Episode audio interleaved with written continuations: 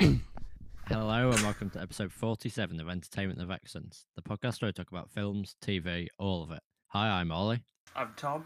And I'm Ben. and today we're talking about the 2021 film Malcolm and Marie. This will contain spoilers.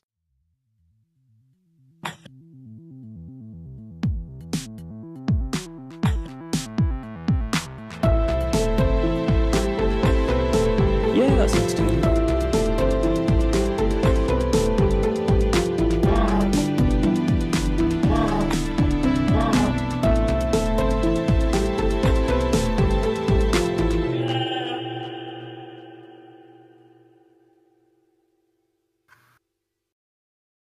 This is a really difficult film for me to do a plot synopsis of. Would you agree? Yeah. Yeah. It's so difficult to explain what's going on. So basically, what happens is uh, Malcolm is a filmmaker, and he's just premiered a film, and he goes home with his girlfriend Marie, and then they shout at each other. Yeah. It's a Yeah. lot And to get your head up, around. and then they shout, and then they make up, and then they shout, and then. It's And like maybe make up. it's like Marriage Yeah. Story but without the story. all the That- marriage. yeah, all the colour. Yeah, I mean, to be fair, the film the film did have one thing going for it that was a really nice aesthetic, but um, it didn't a really have it. it, it didn't really have much in the way of a story. Well, I I quite like the idea of just you know this window into two people's lives, like this relationship, and have uh, something play out in real time. I think it probably has a lot of potential, but um, it does kind of fall short in the way that a lot of the points raised about the relationship don't really get a satisfying conclusion, or you know, Yeah. they sometimes make up very quickly and a lot of ideas kind of brought up and then brushed over later. Yeah. I And- think one of my main problems was kind of everything in this film had a pro and a con. So I feel like the dialogue was uh, the it was positive in the sense that it, um it was really like powerful and there was some really memorable monologues kind of but at the same time it wasn't really authentic or believable it did seem like this is a script. This isn't really how people actually talk. And it felt similar with the acting. I feel like the performances from Zendaya and John David Washington were really convincing. And they're able to do really well with what they had, especially uh well, because basically it's kind of a back of back and forth. So when one of the characters is speaking, you just kind of have silence from the other one. But I also felt that they like John David Washington especially wasn't really a character. He was just kind of a mouthpiece for the director, and a lot of his performances. Although this isn't really to do with him, it's probably more to do with the script. I felt they were quite hyperbolic and over the top at times, which I I don't know. I just felt like it wasn't always the most realistic or convincing. Hmm. It's kind Yeah. of worrying if Malcolm is like the mouthpiece for the for Sam Levinson because Malcolm is kind of terrible. Yeah, I mean, he says such awful things to Marie and like uses things to his advantage and seems to just be really unhinged and will just like scream at everything and you know he b- brings up so many things just to berate and belittle Marie. Yeah, so there's like Sam Levinson isn't like that. the thing is that I think both characters are like shown to be imperfect, and I don't think you're really meant to sympathize with one more than the other, but given they're both kind of terrible. Um, but yeah, I can't help but feel that like um, I've forgotten the character's name. I'm I'll just call him what? what? Is that a joke? I can't tell if you're joking. I'm not. they call Malcolm and Marie. Oh.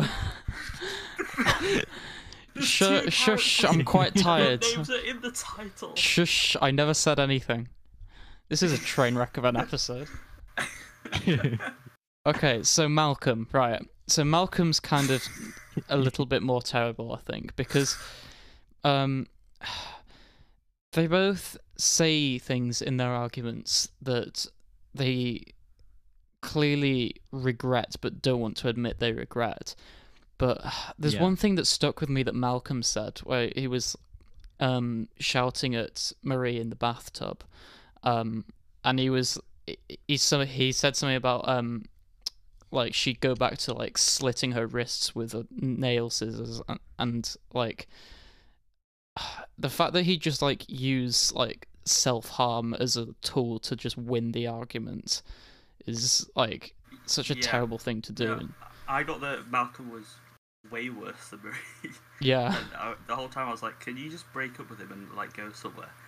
This at the start, it's kind of like uh, it feels like it tries to frame it as oh Marie's being a bit stroppy for no reason, but then as it goes on, you realise that actually she has a lot of reason to be. And obviously, she's not always in the right, but it feels like she's a lot less abusive than Yeah. Malcolm. Yeah. But Well, I'd I think say the that, film does really well at having the balance of like which character has the um, like upper hand in the argument.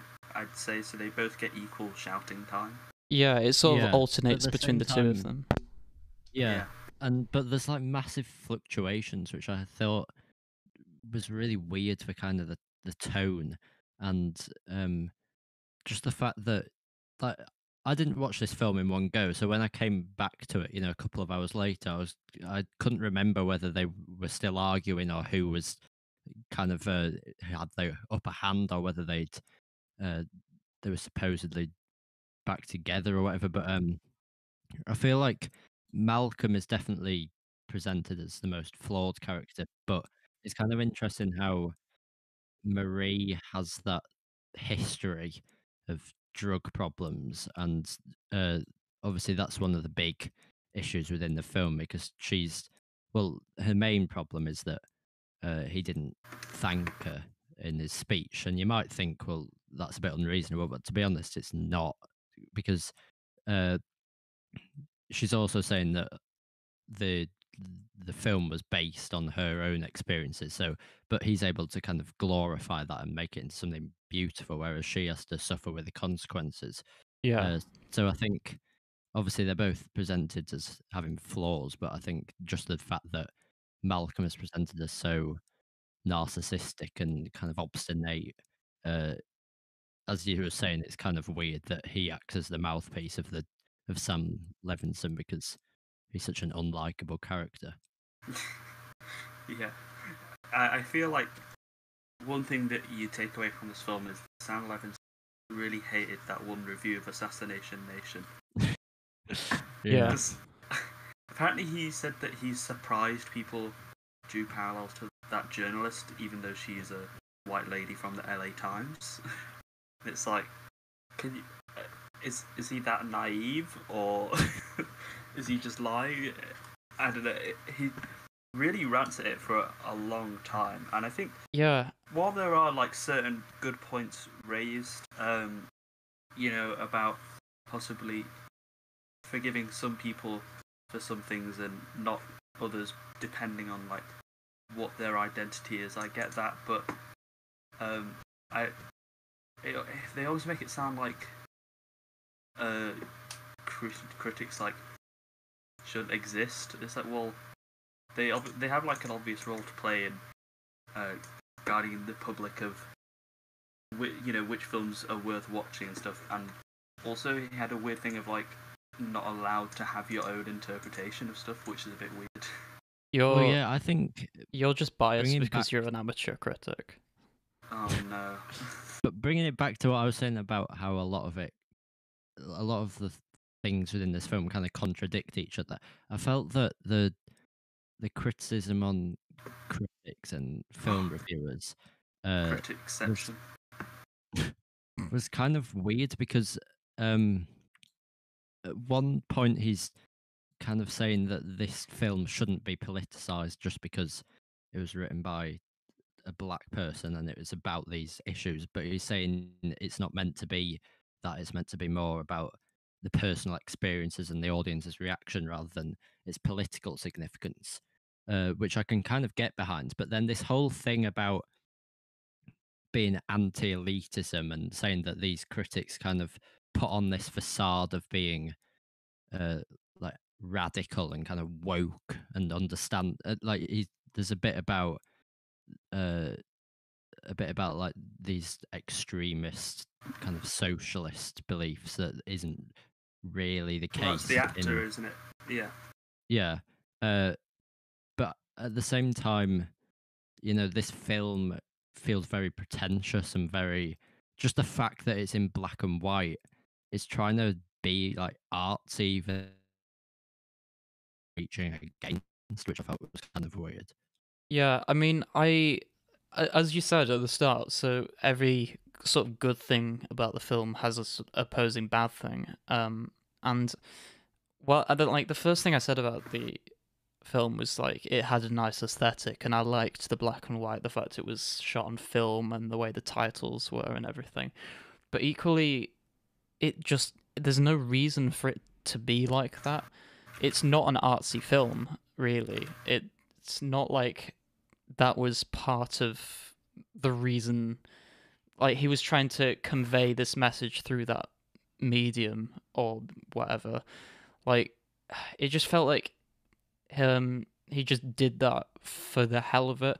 And the, it's really hard to criticize this film because i don't know what's like i don't know how to sort of start because a lot of the stuff Malcolm says in the film, I don't know if that's genuinely what the director wanted for this film or whether he was trying to portray a caricature of something like bad because if if you take it at face value and Malcolm is a mouthpiece for the director then we shouldn't be focusing on the meaning behind stuff. We should just focus. We should just like take the fact that it's in black and white because it's he wanted to have it in black and white.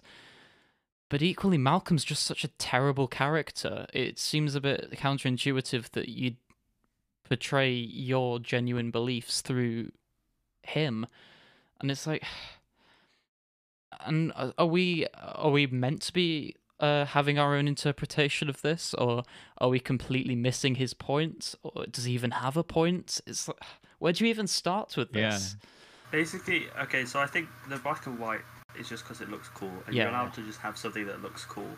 Or it, you could, you know, you could say like, oh, it's black and white, and Malcolm and Marie, boom, two people there, easy interpretation, done. But it's But I like, Well, I think think a lot of it could be he's trying to something to do with. Wait, I think the black and Go white is is could also be interpreted as it's all the films all kind of stripped back and minimalistic almost. So like hmm, partly obviously because it was filmed during the pandemic. So there's only two actors, I think a relatively small crew. So I guess that kind of just adds to that simplicity of it. yeah, yeah. and maybe you could And read would into it and say- say it's because they only see things in black and white. ooh. Yeah. But I also want to say, like, I disagree that it isn't an artsy film because you don't often get like just two characters having a real time conversation. I think that is fairly artsy in terms of not in the mainstream. I Um, guess so, but um, it's not. I'm. I, I don't really know how to word what I'm trying to say. Um. Yeah, I agree with you. But yeah, it's. yeah, I. I don't feel it's. Um. Because art usually. Art usually. Um. I, I I'm just not gonna say anything because I can't word my point right. I I'll I'll talk about more stuff. While Oh, actually, I'll just quickly say, um, so it's also really hard to um critique the film because a lot of the stuff mentioned in the the fictional film that uh, Malcolm directed is sort of mirrored in the actual Malcolm and Marie film. So, for example, there's a bit where Marie is talking to Malcolm and she's saying, "There's this scene in the film that's um." I thought was the best on paper, but the worst on screen because you had to go and show some nudity, and you had to have the woman's breasts out, and it's like, um, and she was going on like, well, maybe that was not really relevant, like that it would have been fine without, and he was arguing that that's just because that was what he wanted to do. And then like the whole of like the whole the second half of this film is just like Marie in like her underwear and like uh with nipples showing Tom. I don't know if you saw them. it's like and No. there's a lot of like rather sensual shots and stuff and it's like that kind of mirrors it was that really necessary for what the director wanted to do like I, I think know. that a lot of the film is actually rather than having a message, because it literally, I guess it's messages that movies don't have or always have to have messages. But I felt like it was more supposed to just be this presentation of two characters, and as a thing of what you'd get out of film is kind of understanding people and relationships more about kind of developing uh, empathy, and it's just a look at this dynamic. So I think you could be right in saying like all the sensual shots and stuff might be a bit much, but I think it was partly just to kind of show how the relationship was for them. But I also get what you're saying. So I feel like I'm Yeah, getting underst- trapped in a I understand circle that, of but like I feel like the, they're arguing against the political nature of films and the way that uh, they try and people try and turn what's meant to be kind of a more of a fluid and subjective art form into something uh, academic and uh, something to be analysed. But uh, but at the same time, there's so many things that are brought up in this film, whether it be yeah relating to the, film within the film to do with like drug use and things like that, or whether it to be with uh things within Malcolm and Marie, the, the film, because there's stuff about kind of gender and femininity, a, a bit of that stuff. There's a bit about race, and I, f- I feel like I can understand that it's meant to just be offering the perspective of these of this relationship these two characters but why include all that stuff if you don't if you're not trying to have your own message or yeah kind of because open it up for discussion? even if you read it at a surface level um and that this film is just trying to promote the fact that films don't need to have a message that in itself is a message. So it's i don't think it's as simple as just this film is about two characters because yeah undoubtedly that is the center of the story and that's the reason why um a lot of the cinematography is just focused around like um creating space and distance between the characters and moving around this like large home and everything but it's the the film is clearly trying to say something um even if that something is just nothing. And if that something's nothing there's a lot of just noise um with like all of the other points that Malcolm brings up that like kind of clouds that. And it's I don't know. I, I I feel like I'm getting trapped in a sort of hole of I'm trying to analyze it and maybe it shouldn't be analyzed. No, I know what you mean. Where I think that Sam Levinson made this, and it's quite like a self-indulgent film. It was like he just wanted to vent, so a lot of the things brought up aren't really explored. He just wants to shout them, hence the characters actually just shouting them. yeah Um, and it kind of comes across as like he's trying to say something with his film, but also is annoyed that people interpret stuff from it, which is kind of uh, counterintuitive. Well, it goes Um, back yeah, to it goes back to that like Tarkovsky quote, where it's if a thousand different people see the same movie, that's a thousand different movies.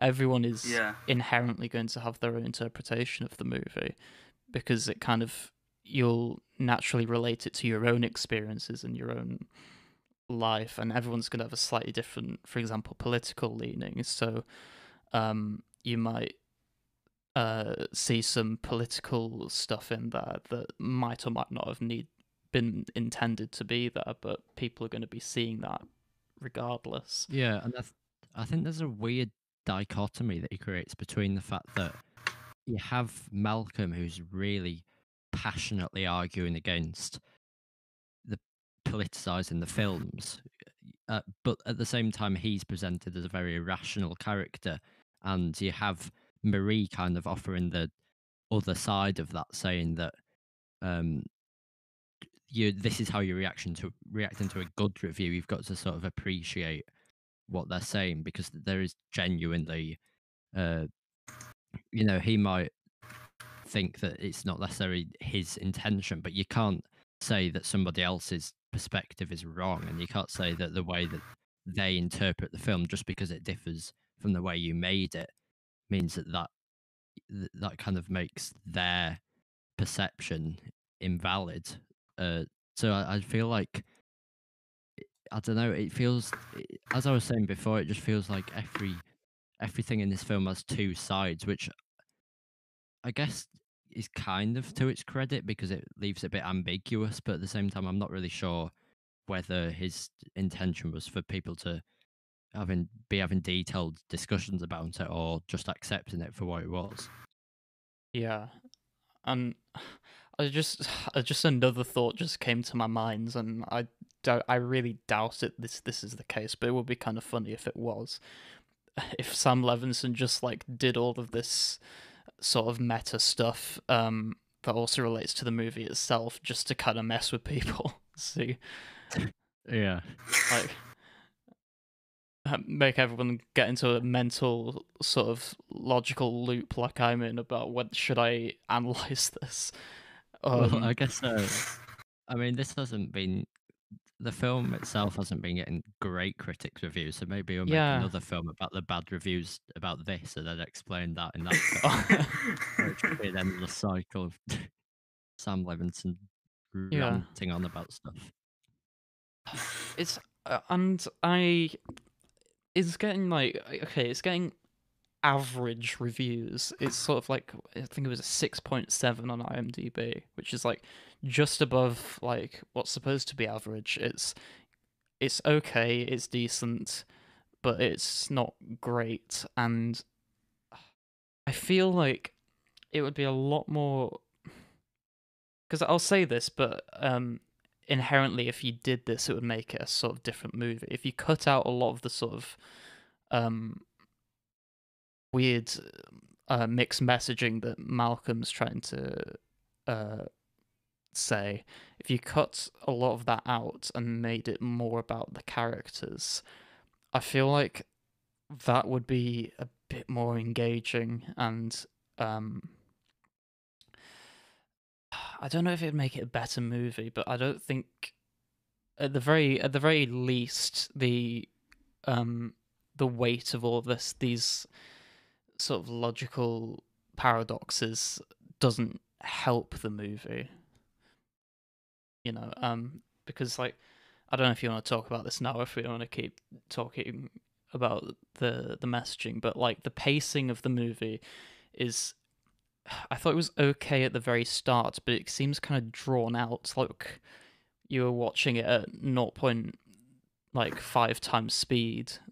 Like you can see how the story, like the proportions of the story, the ratio of like intro, first argument, second argument, uh, and whatever. The ratio seems about right, but it's just it seems like there's a lot of just it just just felt like it was progressing too slowly and like by the very end, I was just a bit, I was zoned out and a bit annoyed. So I was just like, oh, is this going to be over? Can you just yeah. make up or like well, I think, leave each other? I think it. The problem is that kind of has the pacing of like each argument right, but it's just really repetitive. Yeah. So yeah. It seems to be in three acts where each the end of each act is signified by a the uh, kissing making and making up, up scene. because I ch- I checked every time and it was literally like 35 minutes, 35 minutes, 35 minutes. You could just um, cut out one of the arguments then.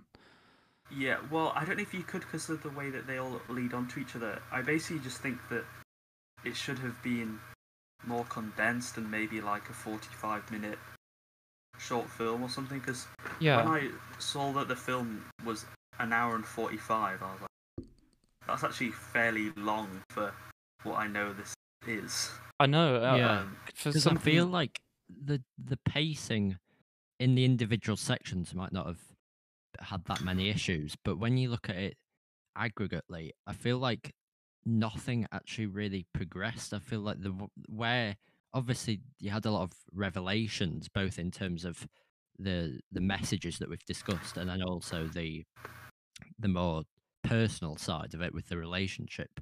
But I I can't really tell.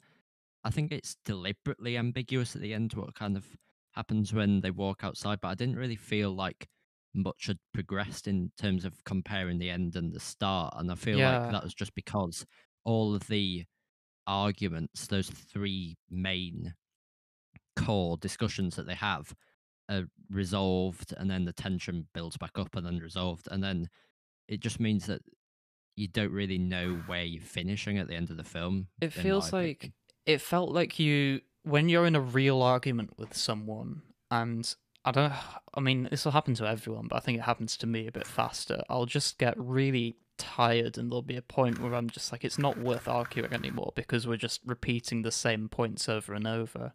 And it it just felt like it did that and by the end um nothing really new was happening and uh, they were just recycling points. And so, with that sort of annoyance and the fact that you've been going for like an hour and a half in the film, um, just sat in one room arguing, you really want some sort of satisfying conclusion to like put a close to it. It's like, you know, there are a few ways you could go about that. Like either um, Malcolm like like actually apologizes and realizes that he can't do anything without Marie and um they make up or she walks out and he's like assessing his life choices or even just like by the end of it like even if they just went to sleep a bit like quicker without arguing as much it was just and then the, at the very end you just still had that sort of unresolved tension. I don't know, like feel like maybe the ambiguous ending could have worked if it was a 45 minute film, but by the end of it you were just like the more time spent arguing, the more satisfying a conclusion you're kind of wanting. Sort of wrap it up. Yeah. I mean, to be fair, the only counterpoint I'd have to the the issues with the pacing and the the fact that it was kind of drawn out a lot was that um whereas Malcolm's p- character you kind of felt like he was he didn't really have much change throughout the film. He was kind of quite stagnant and he um was uh always presented as quite rational. Whereas Marie she uh kind of reserved her motives a bit more. So you didn't really right at the start you see a it, she's there's clearly something wrong, but it doesn't. And then she brings up that she's infuriated that he, she wasn't thanked in the speech. But then you later learn that uh, that's because uh, a lot of the plot was based on her own past, and then later she brings up the fact that she wasn't cast, and that there's kind of a bit of a question about that because you know she gives that um well you can't really tell at the time whether it's real but then they later reveal that she was that that was meant to just be a performance and he's kind of Yeah. asking why didn't you do that in the audition uh, and i feel like you start you learn more about marie's character as it goes lo- along and i did like her character a lot more than malcolm's because i feel like not really not much really changed but um I guess that comes back to that issue that uh, when you look at it as a whole, there's not really that much of a difference between the beginning and end. I feel like Marie became a bit more humble by the end of the film. Um, like in, I don't know, humble's the wrong word because she became more indignant that she wasn't cast. But like at the very start, um, she was obviously like being a bit sour and not telling him what was wrong. But by the end, she'd completely just laid everything on the table, every single issue which she had with him, and clearly explained it, and he was clearly understanding it. Whereas Malcolm kind of just feel like Malcolm just kind of pointed out individual things that were wrong with her and then proceeded to sort of say that um they were like he was kind of didn't need her, and she was like for like for example when the, like that bath scene um when he when he um was talking about his ex girlfriends like he he definitely took it too far. And Marie kind of I feel like Marie wanted to him to understand and he wanted to win if that makes sense. Yeah, because I think also something that I thought about as it was going along is sort of he left to question why is she staying in this relationship. Uh, there's a, I guess there's the interpretation that that he brings up about the fact that, well, they kind of rely on each other. You know, she has that speech near the end where she's saying all the different reasons that he should have shown his gratitude to her, uh, both professionally and personally, but also, um, you know, uh, she was quite reliant on him when she was going through her problems with like relapses and uh, trying to recover from a, a drug addiction. But then you also have the idea that she's kind of been manipulated and gaslighted to an extent by Malcolm because he's yeah kind of trying to reduce the significance of the points that she's bringing up. And he's always, as you were saying, he's trying to win win the argument where she's. Well, I wouldn't really say she's trying to resolve it fully because you know she's the one that kind of instigates it, but um, she wants to be heard she def- wants like she wants to be understood yeah. So I kind of like that aspect of it, but I just don't think it's as like a whole it works particularly well. Yeah, it's like that scene um after she'd put on the little performance about her relapsing. Um and he says, Why didn't you do that in the audition? And the argument just a couple minutes before was along the lines of like he fought for everything. He fought to get the movie made at the production company. He fought to get the right actresses. He fought to um like make his own creative decisions, but he didn't fight to get her in the film, and it's Uh, you you kind of get the impression that like if someone is just like re is just clean off drugs, is still in like rehab, like they're not going to be in the best frame of mind to sort of make decisions like that. If he if he thought that she was going to be good in the film, then I feel like he should have been fighting for her to get the audition, like telling her, no, you should audition for this and not. And I don't, I didn't leave the film understanding why he didn't, but there was clearly a reason. And yeah, I don't know. Yeah. I think Marie's motivations were just a lot clearer and also just kind of what was it? They seemed a lot more nice because at the end she's just like, I just want, you know, that she's trying to be like his best partner he's ever had, and that she just wants to be like loved by him. It seems a lot more genuine and understandable motives, whereas you just have no idea for Malcolm. So I, I felt like Marie was definitely just the better character. Yeah.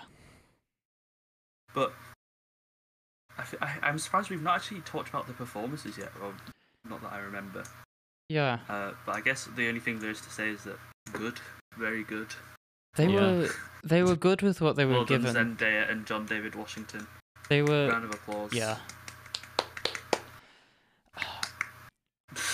It yeah, it was they they did a particular style where it was um it was undoubtedly amazing acting. Um but as Ollie kind of said earlier in the in the episode like it's not necessarily realistic. Um It's more like stage show. Yeah, the whole w- thing felt like it should have been a stage show. But yeah, yeah. yeah. Um you know, I get that there's not weren't any films coming out, so it was good to make one. Because I think this was the first film that was fully produced within like the lockdown yeah. and following guidelines and everything. There were only ever like 12 people on set. They still had a chef though, I noticed. Gotta have the chef. Yeah, I definitely feel like that. in a weird way, those kind of circumstances enabled this film to be possible because it's not. If you had access to more, then you'd probably use those resources. Whereas if you're just restricted to literally the bare minimum with in terms of actors and set and every and I guess that to a degree limits the story, but I do think it allows for more interesting choices to be made, uh, which is especially evident in the acting and the kind of the cinematography and the choices that the director made. But uh, yeah, I I do feel like the characters themselves. I don't know. I I feel like this, as you were saying about comparing it to a, a stage play, it was um, I think it works well in kind of isolation, but I don't really know what would happen after this. Like, I don't really know what it sets up for the future of these characters, and I don't really want to know, to be honest. I feel like this uh, argument in itself was quite engaging, and it was like quite a good insight into these characters' lives, but I don't think it really left a lot of options open for the future because he didn't really set anything up. Yeah. Frequently asked questions for Malcolm and Marie. Will there be a sequel? No, probably not. There shouldn't be.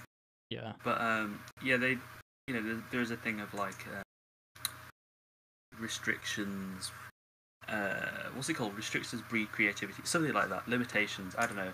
Everyone's always like, give yourself restricted options, then you'll do cool stuff. Yeah, I mean, I, I That's did people I say, did say earlier in the episode that it didn't like service the story, but I will give credit where credit's due. The film looked really, really pretty. It was the I love the fact it was on film. The black and white was uh, very striking. A lot of the shots were um, sort of reminiscent of like um, the that haunting of Hill House episode, like episode six, where it would just sort of follow them around um, for extended periods of time. There weren't like a load of unnecessary cuts. Uh, it would only do it when it kind of serviced the the dialogue. Um, I love the the setting. It was in like a house, and I I like the fact that when they when they'd kind of finished um, arguing, it would always like give them physical space, and the as the they started arguing again, it would like uh, make the space smaller, and they get quite close to each other again. I don't. know, I really like that. Um, Yeah, because a lot of the yeah. a lot of the stuff whilst they were arguing was very claustrophobic. Whereas when you had, you know, before they start arguing, there's obviously that distance between them when he's well, when they've just started and he's eating the mac and cheese and she's gone to the bathroom or something, and then when she, it was a bit random the the bit where she walks outside. I feel like that the yeah. first time when she goes to that tree, I felt like that dragged on a bit too long. It felt a bit unnecessary, but yeah, I the guess con- it is. That was when uh, they weren't arguing, and there was kind of that distance again. Yeah, the concept was nice. Like the the house seemed to suddenly get a lot bigger because um he couldn't find her and it was more like sort of where have you gone? I've I've lost you. And it's also metaphorically because I'm a bad person, you know. But um yeah, that definitely did drag. Also, I'll just briefly say the music um I didn't notice much of a sound like a score, but um the soundtrack I mean, the songs are obviously bops, but um, I I I think it was used really well because. Do you remember? So it must have been after the first argument when he like puts on like this uh this soul song, and it's along the lines of something like uh, "I'm sorry, I've been bad," and Uh, Those are the exact lyrics. Yeah. yeah, yeah. I mean, it, it, I kind of noticed it a bit more because I watched with subtitles and it had the lyrics on screen, and it just, I really liked that because it kind of highlights how much of a sort of shallow or, or shall we say, inauthentic character Malcolm is. Because, if- Marie then does it later though. oh yeah, Yeah. but you know, I I I, I like that first bit the most. I feel like the second bit she was just kind of um using his own tactic back at him to show how shallow he was. I don't think that was serious the second time. Mm. I, I Yeah. just liked it. Just like if I pl- if I play my girlfriend who is mad at me a song that's uh, about being sorry, then uh, then all will be forgiven. Alexa, play Justin Bieber "Sorry."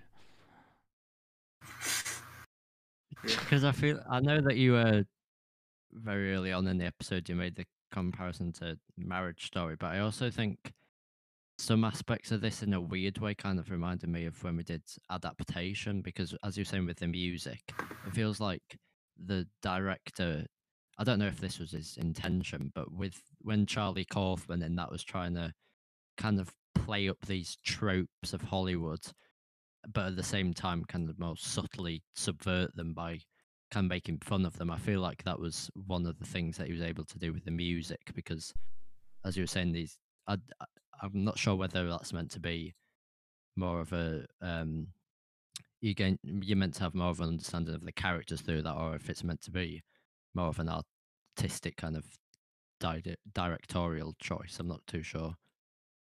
Yeah. Uh, okay. Surprisingly, we've got to forty-two minutes. So, unless there's How dare we? How dare does we? anyone have anything else to kind of say, I feel like Uh, I'll just say if you uh, there's a video on YouTube by Karsten Runquist that uh really goes on about how much he hates this film. So if you haven't had enough of that in this episode, then you can go and watch that. Yeah, this has been quite an intense episode, actually. I feel like this is the most debates we've had on a podcast episode. Yeah, we're Yeah. arguing exactly like Malcolm. Damn. Oh, we just need a bit of shouting now. You are. Ah! You are intolerable. Both of you. Even Ollie, who's mainly agreed with my points. Uh, Thank this- you. This, whole time, I I saw Sam Levinson in a heart-shaped bathtub. I've got pictures.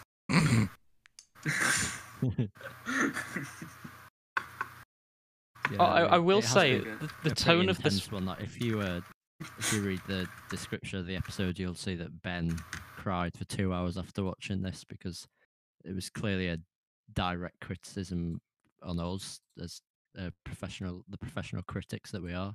I did. Yeah. Oh, yeah, it actually says that. I, okay, I'll squeeze one last thing in before we go to ratings.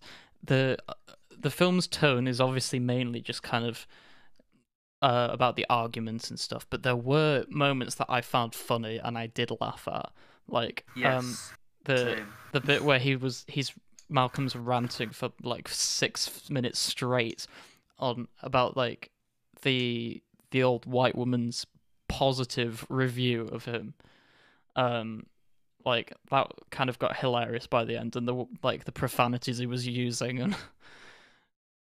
and then also um Marie's reaction to the heart-shaped bathtub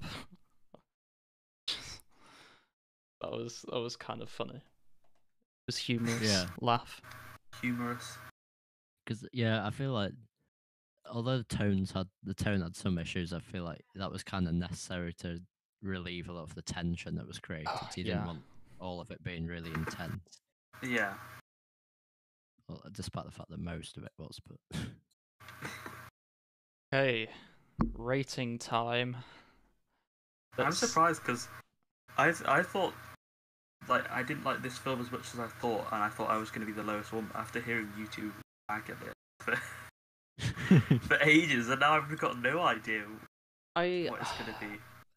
I like I think this is a really difficult one because, as I was saying about, it seems like the majority of the stuff we've talked about, you can kind of make an argument either way. Um, but at the same time, I don't think, you know, if you look at Birdemic, that we gave a five because it was uh, like ten enjoyment, one quality. I don't think it's quite that severe, but I Yeah. feel like okay so just because of some of the issues, it's not going to be like really high up. Yeah, again, like everything else in the film, there's a positive and a negative. Like the positive, it was it was thought provoking. The negative is I'm getting quite annoyed, stuck in this logical loop. Yeah, it was thought provoking, but was the point meant to be that it wasn't meant to be Yeah. thought provoking? Like, I'm definitely going lower than seven. Um, give nine a six point nine. You, you did. I don't know if I don't. I mean, heavy metal's not really a great one to compare it with, but um, They're exactly the same in tone, Ben. What are you on about? well, I, I mean, problem with Birdemic is I actually enjoyed Birdemic a bit more than this, but um, quality-wise, this was clearly better. I'm gonna go six point two because ooh, that's quite low. uh, Well, given our median, um, but because uh, just mainly because um, it could have been better, but it really Yeah. it just wasn't sure on what it was trying to do, and it kind of annoyed me in the end. Um, but it's not lower Yeah. because the production was great, the cinematography was great, uh, and yeah,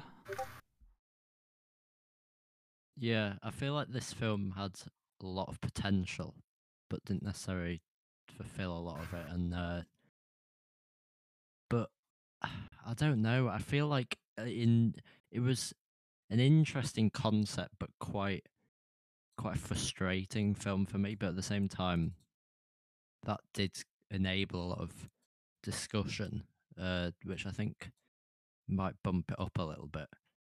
Uh, um, but I'm thinking maybe like a six point seven. This is really funny because after all that, I'm giving it a 6.0. Oh, I was like on the other side of you two, I thought you were supporting defending it, it. and the I'm whole giving it the lowest. But yeah, No, you seem I- to be the I one that was just agree that- defending it. well, it's because there were some things that I felt needed defending. Oh, but I thank you, thought it was- Tom. Thank you, Tom. It's a solid six point three. No You're rounding. welcome. it's just it was very self-indulgent, and the script just had so many problems and like weird tone changes. Like when he goes on about the review, it's like Marie suddenly forgets that she was annoyed at him, uh, and I just didn't really like the character of Malcolm, and a lot of things just annoyed me. But there were also, you know, the cinematography and acting kind of bumps it up. Uh, but yeah, I'm giving it a six. Go watch Marriage Story instead. Yeah.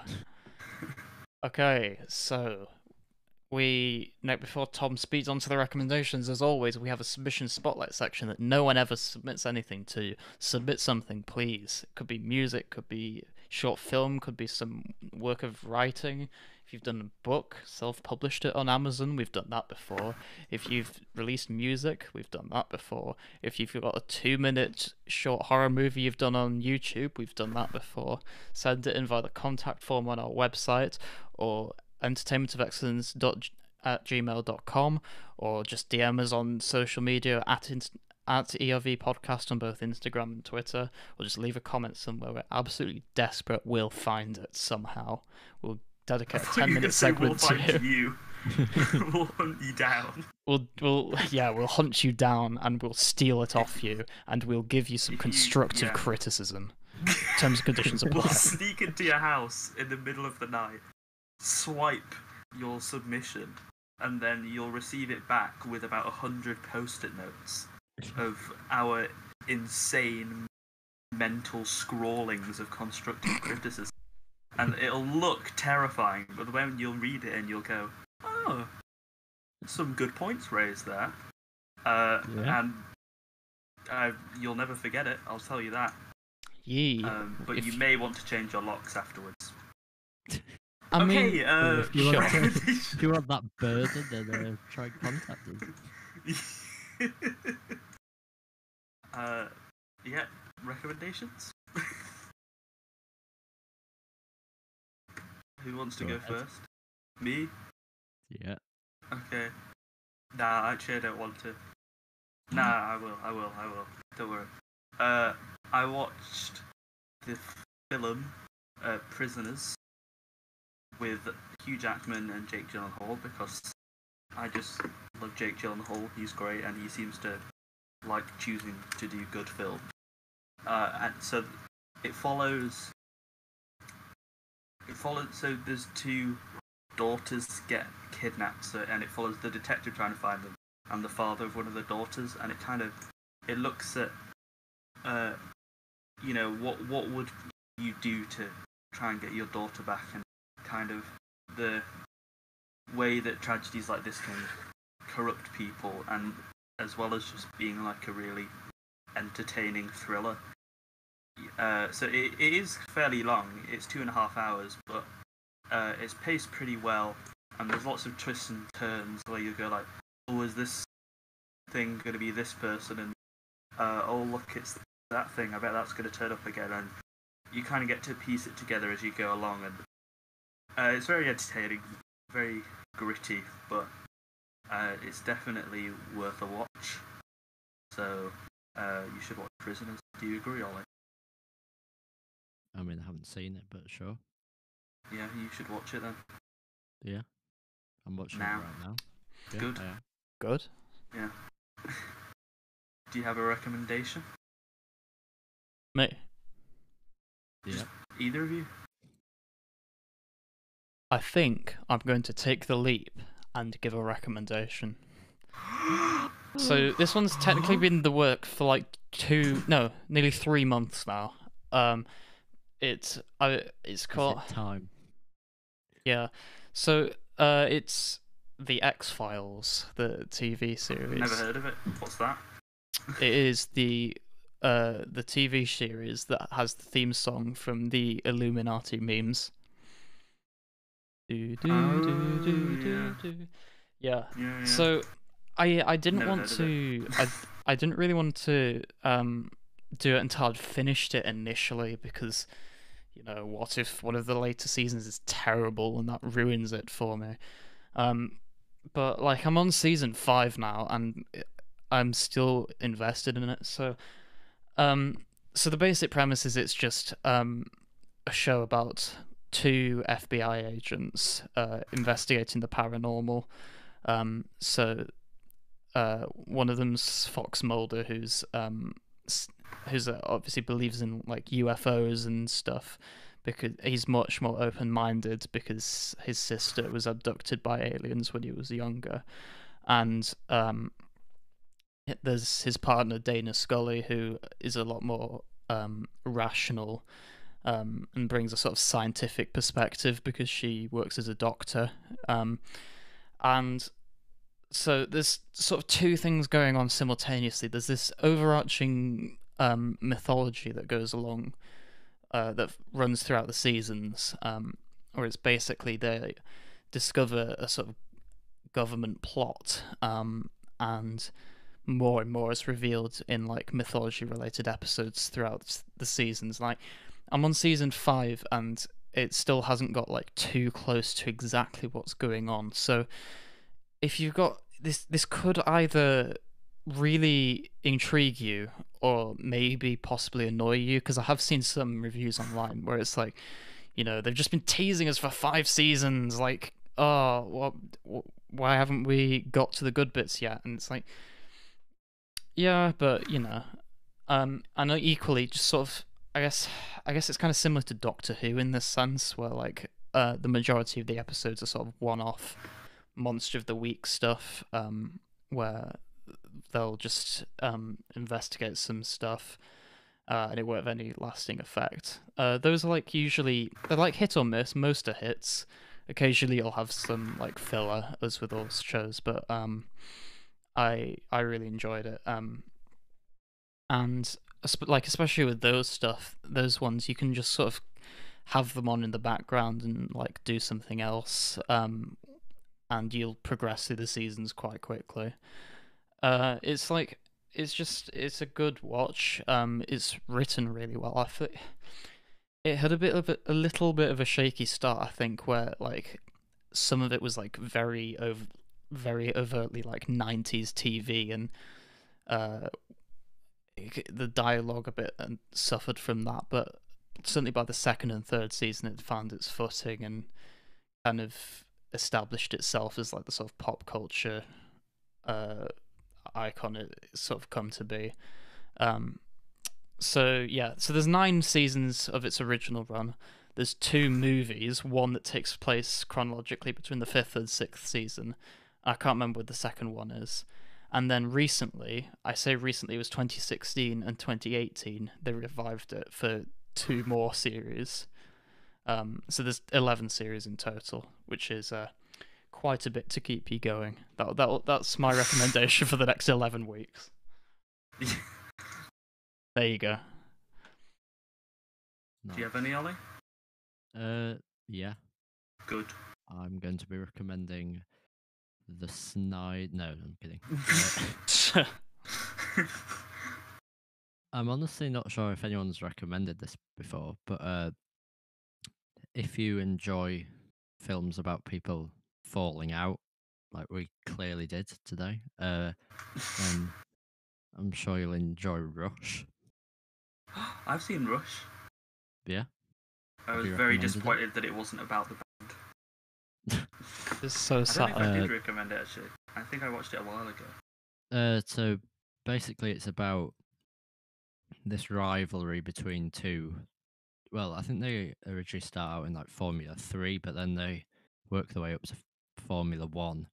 Uh, it's based on a true story with between James Hunt and Niki Lauda, and um, it's I, I don't really have that much to say to be honest. It's just really quite fast paced. It's got some really cool like actual race sequences, but then there's a lot of the personal stuff going on behind the scenes because if you don't know, I- I guess this is a spoiler, but it's something that actually happened. So Niki Lauda was involved in like quite a serious crash, uh, but then he bounces right back and starts racing, and the, the I think it's the same season he carries on.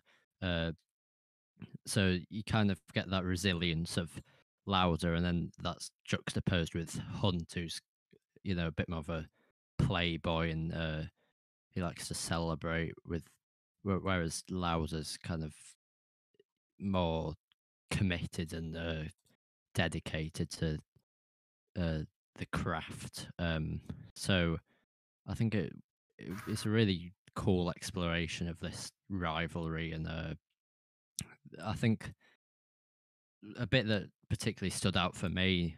I think it's near the end. Well, it's like the closing scene where they're kind of saying that this rivalry was necessary and that, like it kind of brought out the best in both of them, uh, which I think is a pretty cool idea. Uh, so yeah, watch Rush. It's good. It's good. Good. Cool. Nice. Are we going to uh, end then? We are indeed going to end, Cool. but before we end, we're going to tell you what we're doing next week. We are doing Nah, I don't think we will. we are doing an, an episode. We are. In that episode, we are doing a film. we what is are it? doing a film with a title It's uh, Is Gone Girl gone. question mark. the Gone Girl. Yeah, it's gone. The girl's gone. That's so sad.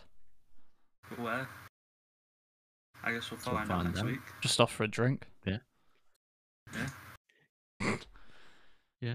Tune in next week. Film. Yeah, tune in. tune in next week to see where the girl has gone. All right, see you. All right, see you.